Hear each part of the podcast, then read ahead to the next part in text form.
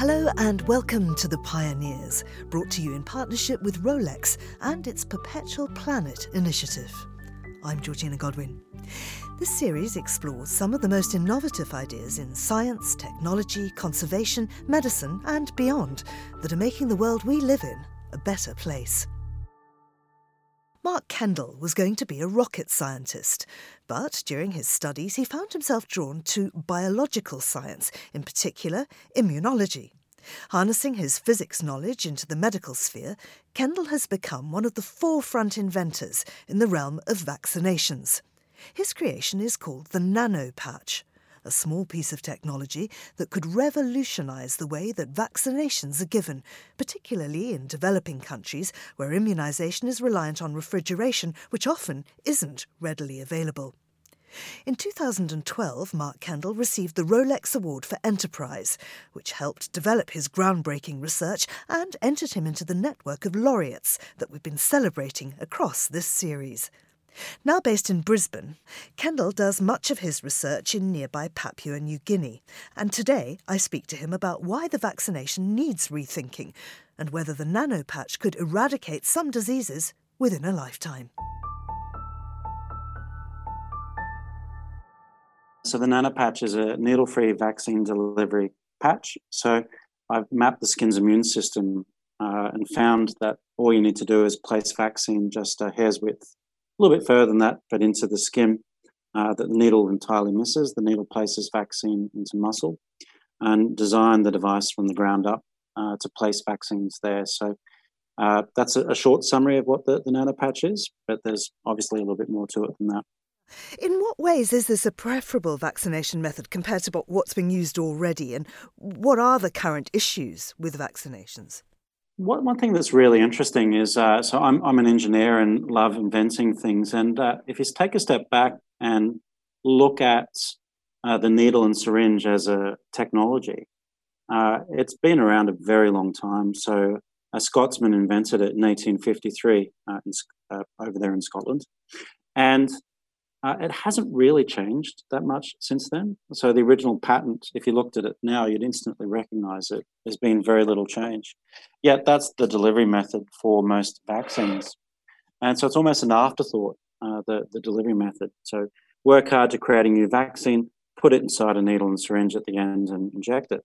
Now, today's vaccines are a success story. It's important to emphasize that. It's also important to emphasize that they are a technology as well. And after clean water and sanitation, uh, the, the, one technology that's contributed the most to uh, uh, humanity's lifespan is, is vaccines. You might be thinking, well, what's the, the problem then uh, if vaccines are, are, there and effective and working so well? And the, the problem uh, is that um, like any technology, there's room for improvement. And in this particular case, there's still about 14 million deaths per year due to infectious disease, and the bulk of those take place in the developing world in low resource regions. And the challenges there that uh, are really played out with the needle and syringe are um, uh, the, the cold chain. Uh, so the vaccine is wet uh, in a wet form and needs refrigeration. Uh, you need to be a trained practitioner to use it because it's a sharp uh, object. And also, on top of that, uh, vaccines, uh, well, when you put, place vaccine into a needle and put it into muscle, uh, you're missing uh, what immunologists call the immune sweet spot, which is within the skin. Uh, if you can exploit the skin's immune system, you can make vaccines work a lot better. So that's what the, the nanopatch is about. It's about exploiting that that system, that spot, uh, so it's a way of removing the cold chain because uh, the vaccine is dry rather than wet. Uh, that's important. it's needle free, so you don't necessarily need to be a trained practitioner. And on top of that, uh, because the vaccine is placed uh, to the special sorts of cells within the skin that the needle misses entirely, they're called antigen presenting cells uh, you've got the chance for making vaccines work a lot better from an immune response point of view than uh, many of today's vaccines do.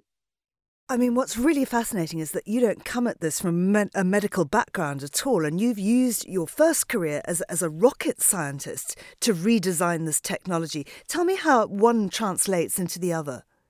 Great question. Uh, so, how does a rocket scientist help improve vaccines or indeed work in medical devices uh, in general, uh, which is what I've now been doing for about the last 22 years?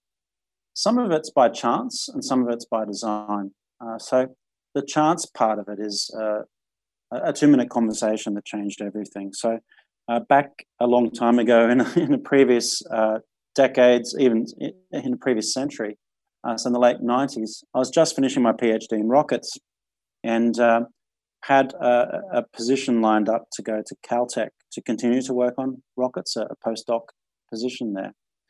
And uh, so, many of many of us have watched uh, the the Big Bang Theory. That's what Caltech's famous for. That's but of course Caltech is famous for rockets as well. It's one of the the meccas for rockets.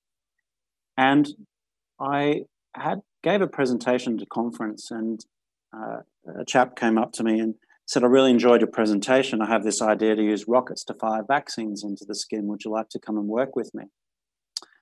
And I found that really interesting uh, I had two questions. Uh, the first was, uh, uh, where where is it? And he said, at Oxford University. And the second was, would I get a chance to row? And he said, if you're good enough. And I, I said, okay, I'm in. Now, of course, there's a lot more to it than that. Uh, it's not trivial to get into Oxford, but uh, what I found fascinating was the idea of turning it all on its head. And instead of working on the classical application of rockets, which, despite what we try to dress it up as, uh, it tends to be killing machines. Uh, turning it all around and using rockets to fire vaccines into the skin, uh, dry particle vaccines in the skin uh, as devices to keep people alive.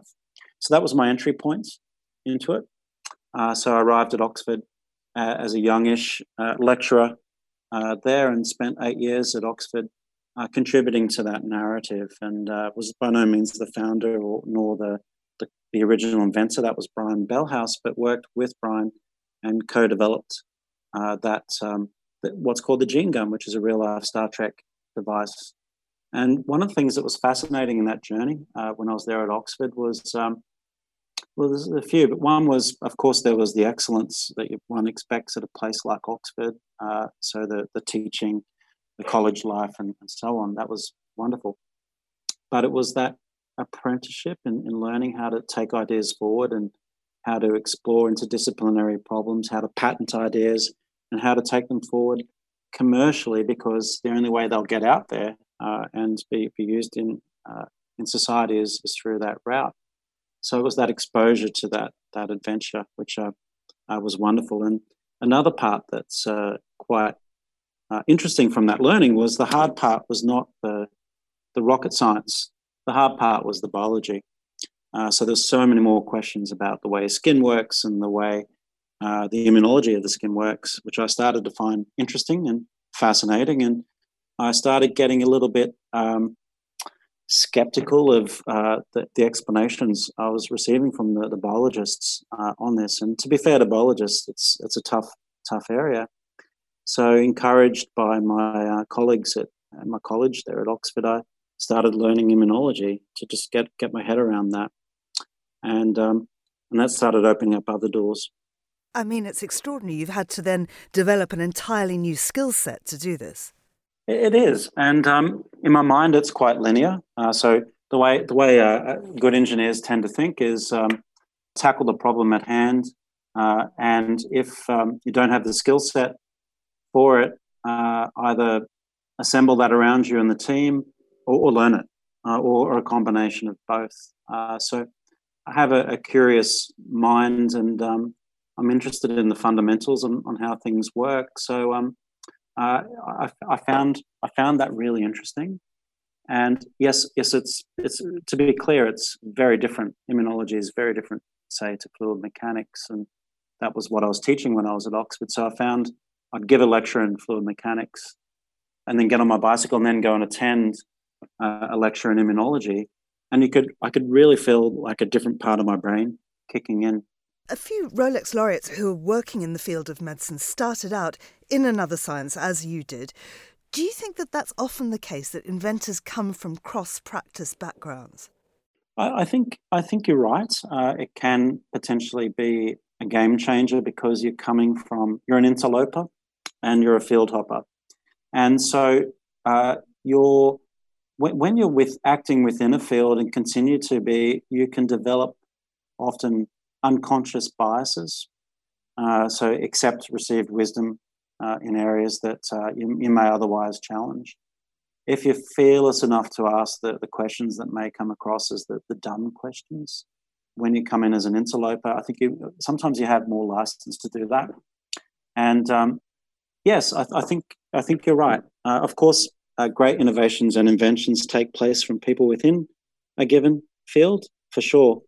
Uh, but um, there does seem to be a special place reserved for the, the, the field hoppers.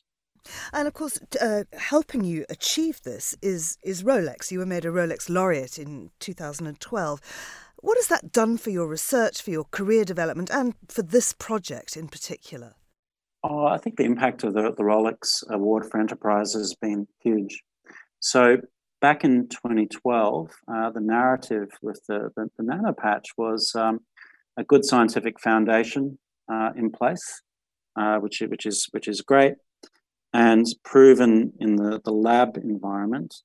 But it had the potential to be deployed in the developing world in low resource settings, but didn't wasn't resourced for that. And the Rolex Award uh, opened that door and allowed me to go to Papua New Guinea and for the first time apply the nanopatch in developing world settings. And that then uh, led to a momentum, or indeed you could argue a chain reaction, a good one, that in, in time opened the door with the, the World Health Organization and the Bill and Melinda Gates Foundation as well. So what's happened since then is uh, clinical trials have been taking place with the nanopatch. The World Health Organization has funded it uh, to a good sum. So has uh, Bill Gates himself and his foundation uh, to help tackle important diseases like uh, eradicating polio and, and also uh, measles eradication. So the work is, is going forward. And uh, I doubt that that stream, that whole stream of, of activity, would be taking place if the Rolex funding had not come into play. Because I mean, it's not just money, is it? It's it's access to other scientists and and people helping you develop your ideas. It's a source of encouragement. It's not easy uh, doing what we do. There's a lot of setbacks. Uh, you, you need to work through a lot of no's to get a yes. And it was wonderful to get that encouragement from uh, the Rolex Award and start to become part of a cohort of um, other Rolex laureates. And uh, so really, it's a, it's an amazing cohort of inspiring individuals, and it's a privilege to be part of that. And uh, we see each other in different forums and from time to time, and it's a great top up of like-minded entrepreneurial, big idea, big picture, but also doers. And uh, I find that inspiring, and and also uh, uh adding to that, I think um, having the Rolex Award for Enterprise gave me the encouragement to set up this enterprise that I'm, I'm doing now, which is WearOptimo. And uh, so that's a, a biotechnology skunkworks. It's a it's an enterprise backed by the Australian National University, but other sources of private investment. But it's all about a fast, nimble, uh, high level, high performing team pushing forward one medical innovation after the next and doing it quickly and kind of breaking out from some of the traditional and sometimes restrictive structures. And our focal point there is the next generation. It's the leap forward even beyond the nano patch, which is uh, uh, wearable devices for precision medicine. Uh, and our core technology is called the, the micro wearable. And it opens up the prospect by gaining access to all manner of signals by just going hairs width into the skin that others can't reach that um, can really change healthcare, like a device that can uh, detect continuously what's taking place in your heart. There's a chemical that's released during a heart attack called troponin. And it's the idea is that it can detect the early onset of a heart attack even before you know it's taking place. And it's allowing uh, interventions for those sorts of diseases. Uh, now, this work started in in uh, in Oxford, in, in Britain. You're based in Australia. You spend a lot of time in Papua New Guinea. Uh, why? How did your work take you there? Here in uh, Australia, uh, our closest neighbour is Papua New Guinea. We have vaccines that uh, are used routinely in Australia that are just not used at all in Papua New Guinea because they're considered too expensive, as a case in point. so we feel a, I feel a responsibility to to act upon that that's our closest neighbour, and that's why I've gone to Papua New Guinea to uh, conduct that work. It's a really interesting time to be talking about vaccinations and preventing diseases because, of course, the world is facing a coronavirus crisis. As someone working in the field, do things like that affect your work? Are people like you called upon? Is there something perhaps that your technology could do to stop what's beginning increasingly to look like a pandemic? Great question. Uh, so, yes, um, it's a tragic thing that's playing out in front of us with coronavirus. And one thing that's that I find interesting about it is that um, you know at first when this this starts to play out is that people say, well, I don't understand what the problem is. There's less people dying from coronavirus right now compared to the global deaths, say to a, an influenza, um, just standard seasonal influenza. But the point is, is that there's no vaccine uh, for coronavirus at this stage. And so much is not known about the, the physiology uh, of the our, our, responses to the coronavirus. So we don't have built-in immunity for the coronavirus. So uh, there's the massive risk of what the potential is with the coronavirus, what curve it may take if it takes hold and becomes uh, widespread, which is starting to appear to be the case. So time is the enemy. Uh, there's uh, a concerted effort globally to make vaccines as quickly as possible. Uh, virologists are working on it, vaccinologists are working on it, and, and many other uh, organizations are, including the World Health Organization. So, uh, yes, um, people are helping uh, where they can, but um, it's um, it's a it's a pretty difficult time right now. Uh, Mark, how easy is it to introduce a new piece of technology into the world of medicine? It's not easy. Uh, so the the world of medicine is uh, quite conservative, and there's a lot of good reasons for that. So there's there's things that are considered to be working. Why change it? And there's inertia. There's inertia in the system as well. Uh, with any change, there's a, cost that takes place, and uh, who bears the cost uh, in, in making that happen? Uh, so it's just as much a, a, psychological matter as, as it is uh, a financial matter. Uh, so in doing it, I've, I've observed how it's happened before in other cases. Uh, and in the end, it's quite simple. Um, you need your champions. For anything to change, you need your champions. You need someone that's really uh, wanting to be at the spearhead and take take on uh, some some risk, uh, but to really champion the cause. But that seems to be how change works in general, whether it's in medical devices or whatever the other sphere may be, whether it's society. So it's not easy, uh, but uh, certainly worth the effort. And I mean, obviously, the dream must be for this to become a mainstream piece of technology uh, to be used in, in medicine. But practically speaking, what are your realistic hopes for the nanopatch just in the next year or two? What's the immediate future hold for, for your tech? So I think uh, the, the, immediate future of the next couple of years for the, the nano patch is for it to keep progressing on that uh, pathway towards rollout uh, for use in vaccination uh, more broadly than how it is currently, which is currently it's, it's going through clinical trials and product development, uh, but it's not in uh, broad rollout yet. So I'd like to see significant progress on that front whether it's done, whether it's the broad rollout begins in the next couple of years or, or so, it's difficult to say, but um, I'd like to see that uh, timeline compressed and, and brought, brought closer. And finally, Mark, will nanopatch mean that polio, measles, perhaps other diseases will be eradicated in your lifetime? I think it can help. I think the nanopatch um, will serve an important part of that story.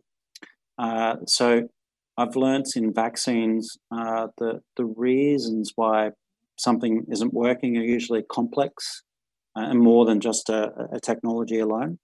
But the the attributes that the nanopatch offers uh, helps address many of the uh, the, the, limitations of, of, current approaches for uh, polio eradication and also other disease eradication. So I think there's the potential there that um, the status quo at the moment of the needle and syringe uh, for vaccination can be uh, transposed across to uh, something like the nanopatch. And that, that'll be wonderful if it is.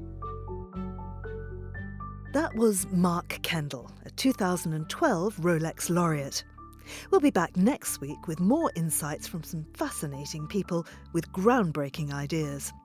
I'm Georgina Godwin, and The Pioneers is produced by Holly Fisher for Monocle 24.